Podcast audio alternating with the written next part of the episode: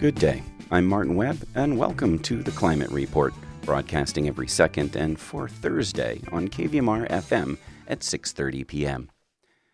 Today's show, we talk about climate doomism, how volcanoes might be able to help us with precious metals, how tall you should make a commercial building if you want it to be net zero and solar powered.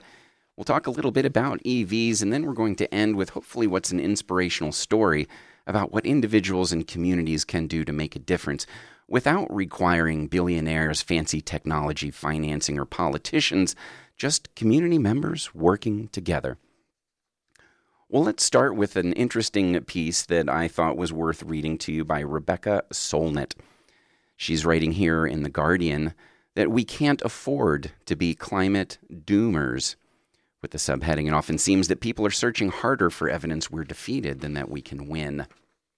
Her piece says Stanford engineering professor and renewable energy expert Mark Z. Jacobson tweeted the other day, quote, Given that scientists who study 100% renewable energy systems are unanimous that it can be done, why do we hear daily on Twitter and everywhere else by those who don't study such systems that it can't be done?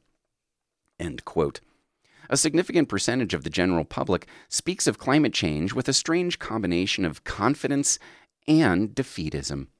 Confidence in positions often based on inaccurate or outdated or maybe no information, and defeatism about what we can do to make a more livable future.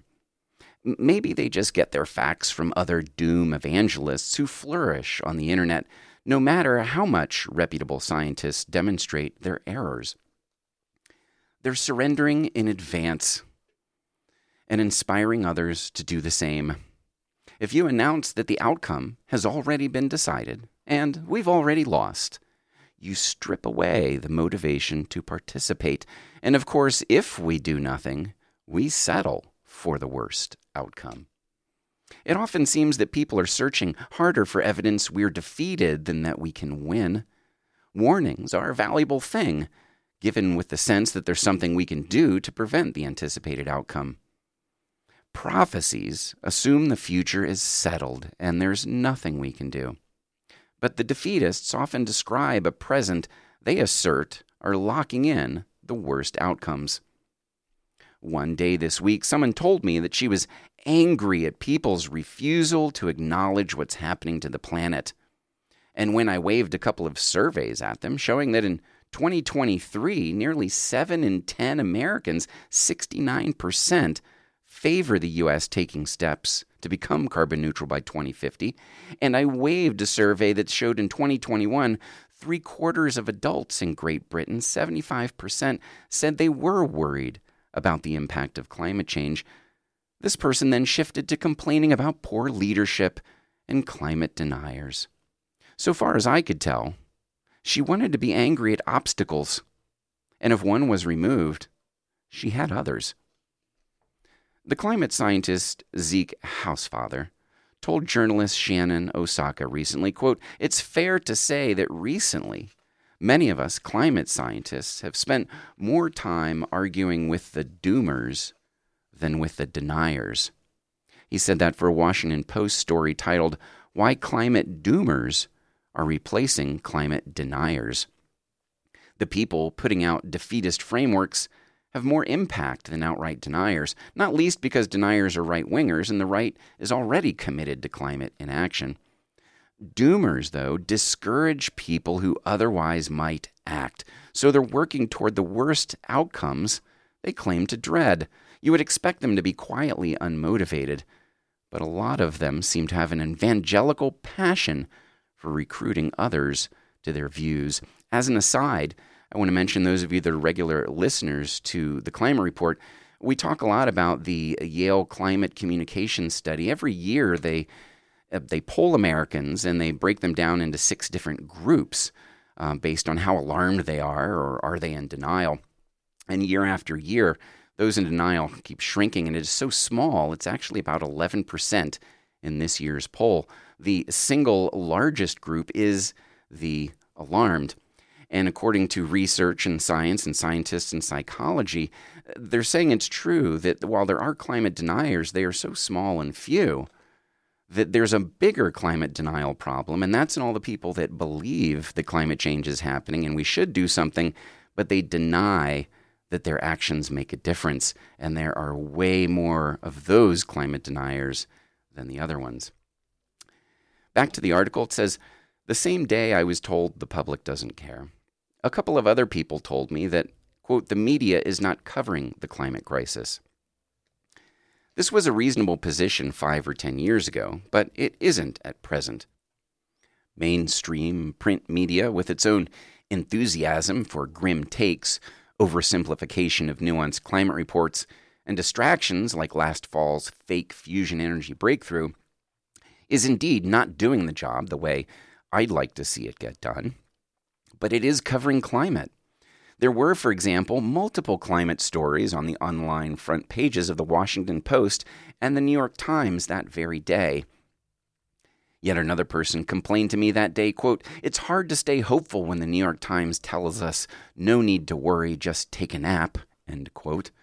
Referencing a story in the Times about Spanish siestas as a way of coping with heat. But when I went to look, that story was clustered on the web page with a number of serious reports about the current extreme heat and climate emergency. There are a lot of things wrong with the New York Times, but the paper was covering climate seriously that day. Many things that were once true that we didn't have adequate solutions, that the general public wasn't aware or engaged, no longer are true. Outdated information is misinformation, and the climate situation has changed a lot in recent years. The physical condition of the planet, as this summer's unprecedented extreme heat and flooding in Canada's and Greece's colossal fires demonstrate, has continued to get worse. The solutions have continued to get better.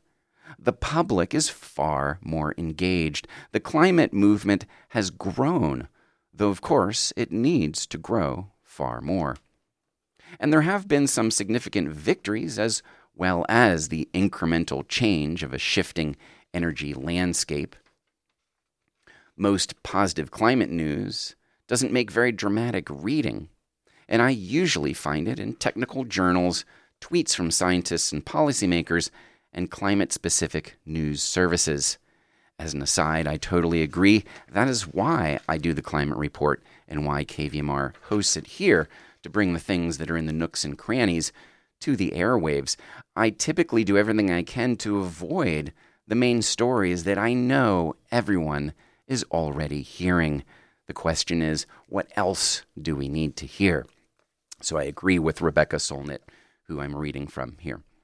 She continues, it's often about incremental stuff, like that we're deploying more wind and solar and using less fossil fuel to generate electricity, or it's about legislation or technical things like new battery storage materials or less polluting concrete formulas, or it unpacks surveys showing that most people support climate action. Hey, she and I are speaking the same language. Mostly, they tell us that we have the capacity or are increasing the capacity to do what will limit the crisis. They're interim reports, and the public often seems to want final scores to know how the story will end. We don't know because we're deciding that now. A lot of people in this society also like certainty.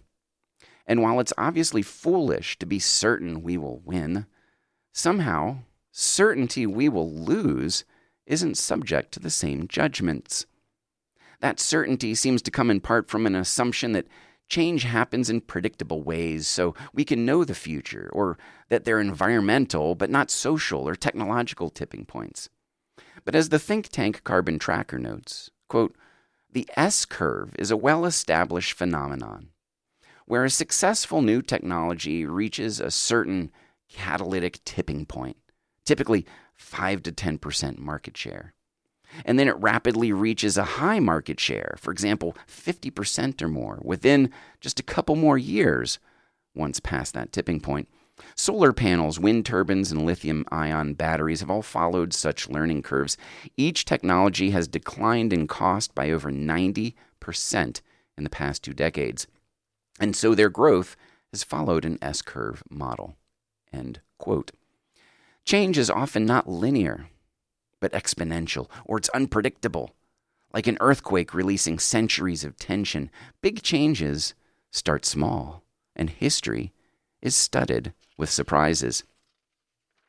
She starts to wrap up by saying, I don't know why so many people seem to think it's their job to spread discouragement. But it seems to be a muddle about the relationship between facts and feelings. I keep saying I respect despair as an emotion, but not as an analysis. You can feel absolutely devastated about the situation and not assume this predicts outcome. You can have your feelings and can still chase down facts from reliable sources. And the facts tell us that the general public is not the total problem. The fossil fuel industry and other vested interests are. That we have the solutions, that we know what to do, and that the obstacles are political too. That when we fight, we sometimes win, and that we are deciding the future now. I wonder sometimes if it's because people assume you can't be hopeful and heartbroken at the same time, and of course you can.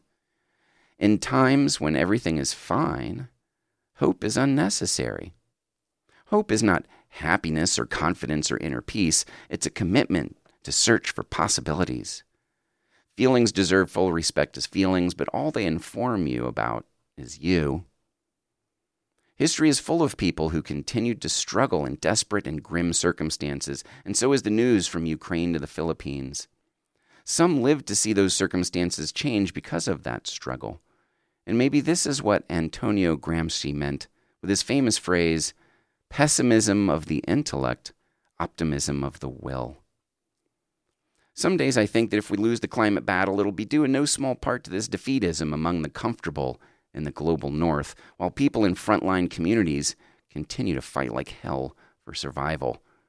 Which is why fighting defeatism is also climate work. That's Rebecca Solnit. She's uh, got a book, a climate anthology that she wrote called Not Too Late Changing the Climate Story from Despair to Possibility. And this was a piece that uh, was in The Guardian yesterday called We Can't Afford to Be Climate Doomers. Okay, let's talk about some interesting stuff you might not have heard about. And then uh, I'm going to rip through some headlines, uh, job opportunities, funding, just to give you a sense of how much is going on everywhere, all around the world and that um, we we want to make sure that we're not waiting for someone else to play our part. Um, here's a quick, interesting tidbit: how volcano magma could help meet the green economy's demand for metal. Um, one hurdle in the transition to a low carbon future is the huge increase in demand for metals associated with renewable energy technologies.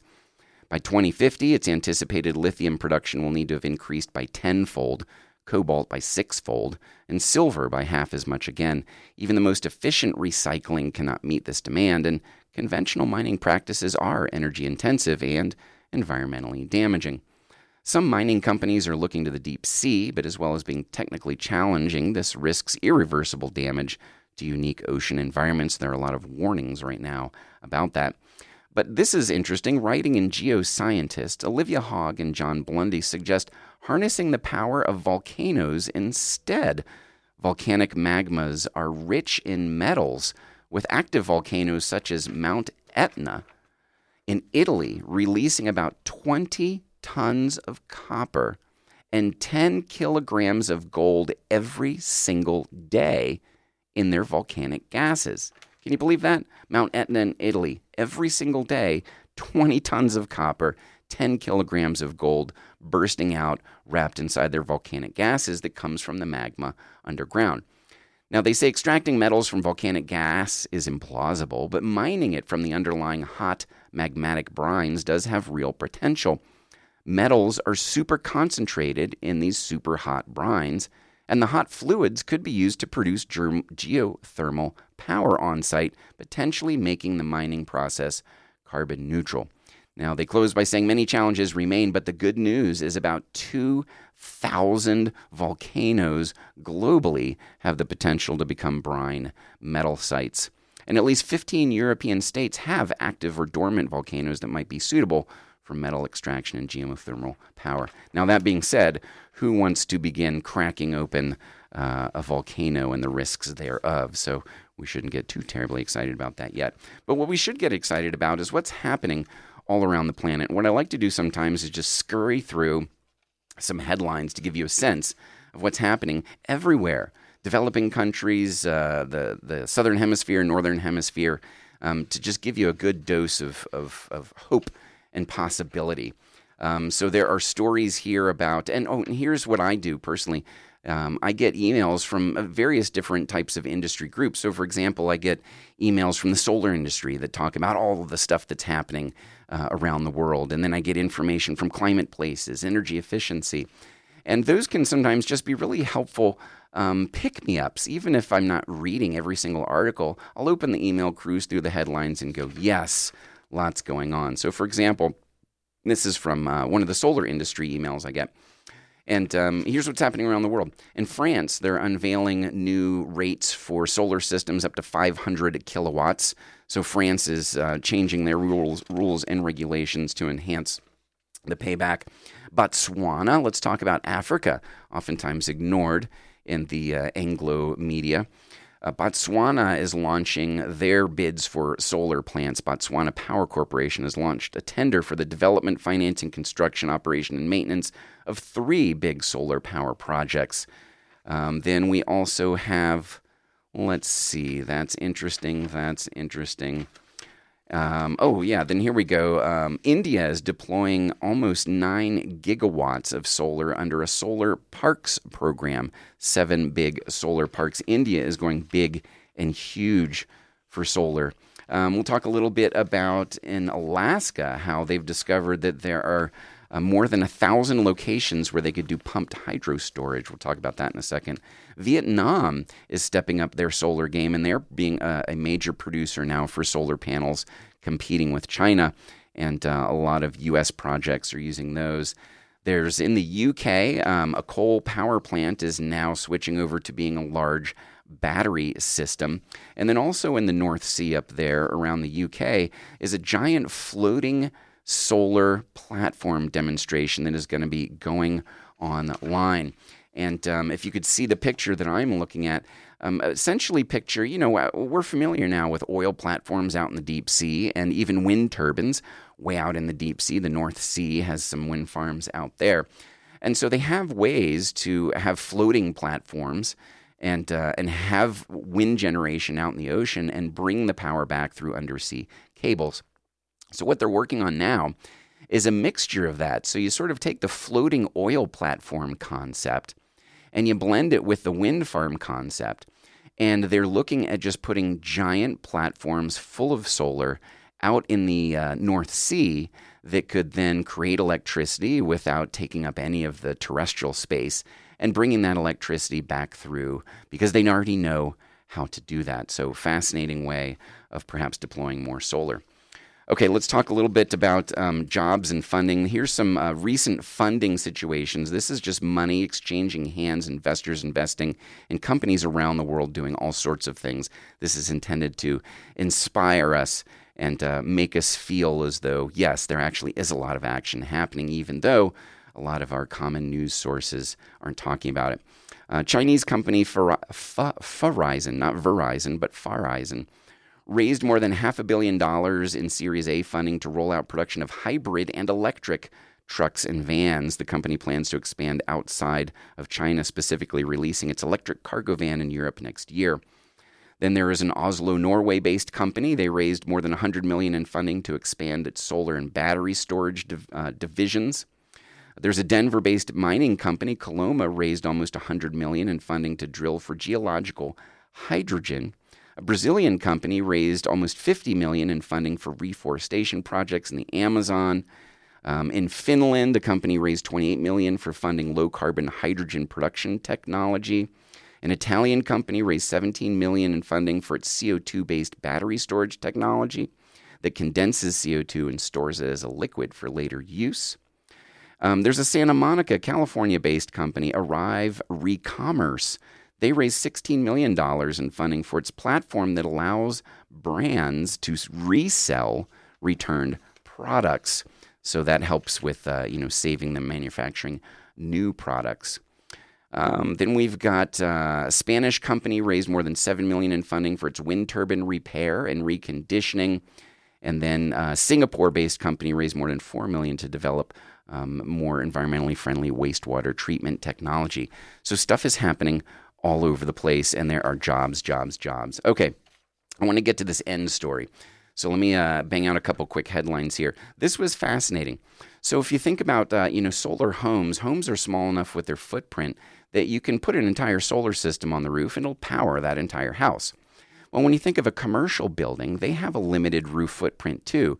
But once you stack a floor on top of a floor on top of a floor, the taller you make a building, the less power they can get off that roof. So, you know, one story commercial building might get 100% of their solar off of their rooftop. But once you have a 50 story building, it's still the same little roof, so it might only make 5% of the building's uh, power. So there's a study that shows that to achieve net energy status, a solar powered building should not be taller than 10 floors. How about that? So if you want to make sure that it's not such a tall building that that little bit of solar on the top isn't doing justice, um, you got to stop at 10 floors.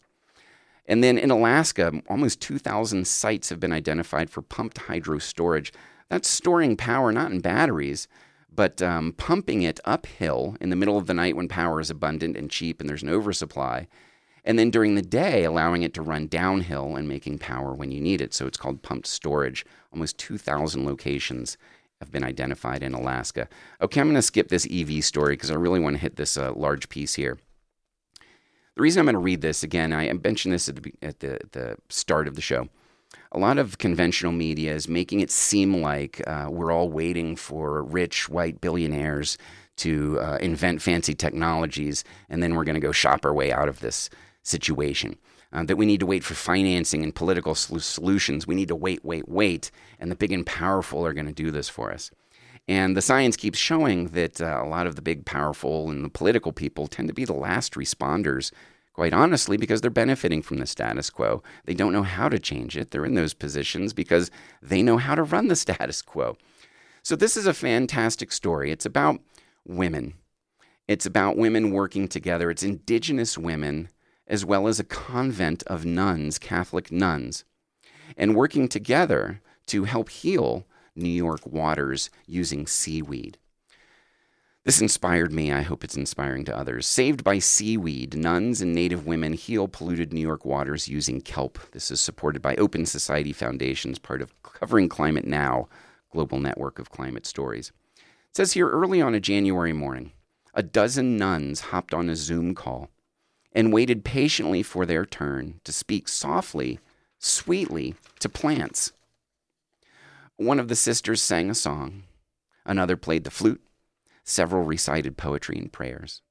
The intended audience of their kind words were dozens of kelp seedlings, which had a big task grow big and healthy enough to be planted in the waters off the shores of Long Island, New York. The sisters are part of a unique collaboration situated on the edge of a bay.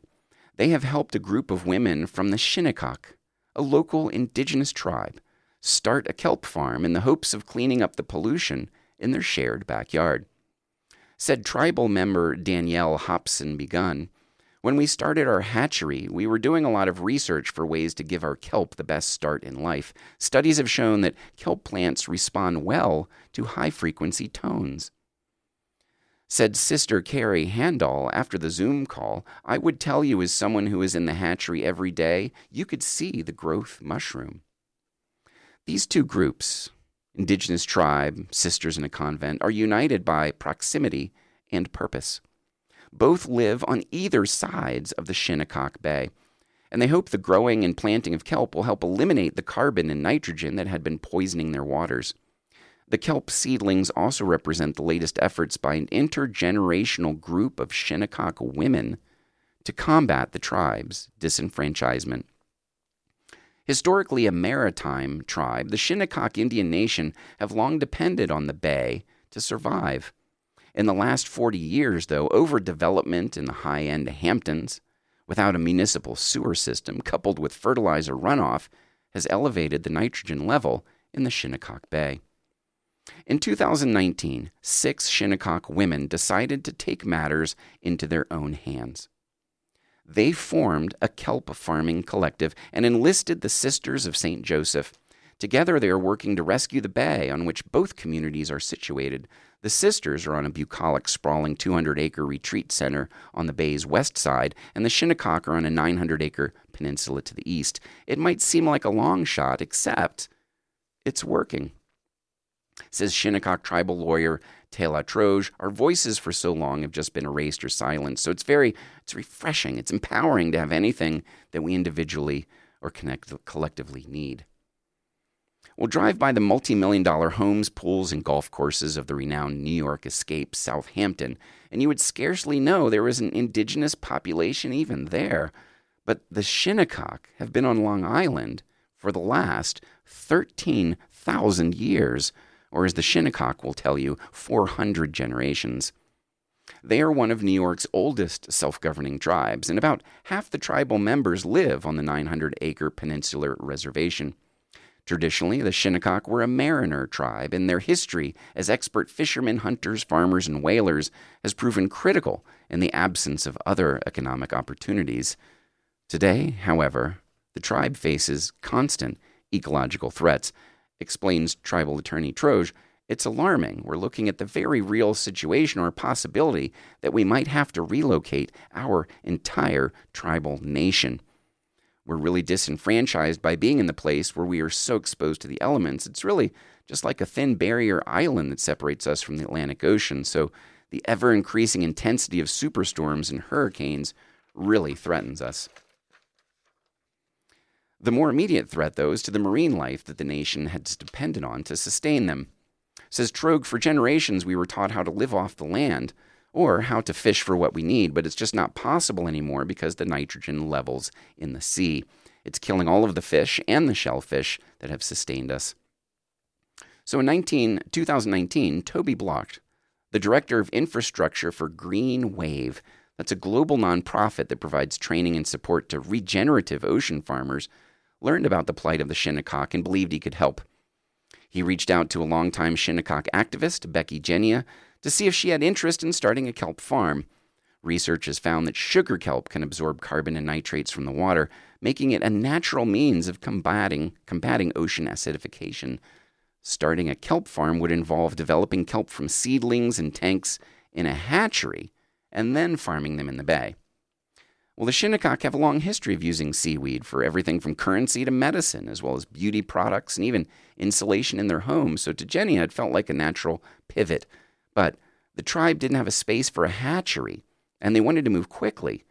They considered purchasing cargo containers before Genia realized the obvious answer to their dilemma was sitting right across the bay. Tribal members had had meaningful contact with the sisters once before. In 2018, the remains of two Shinnecock children were finally returned to the tribe from the NYU Dental School after years of campaigning by tribal members.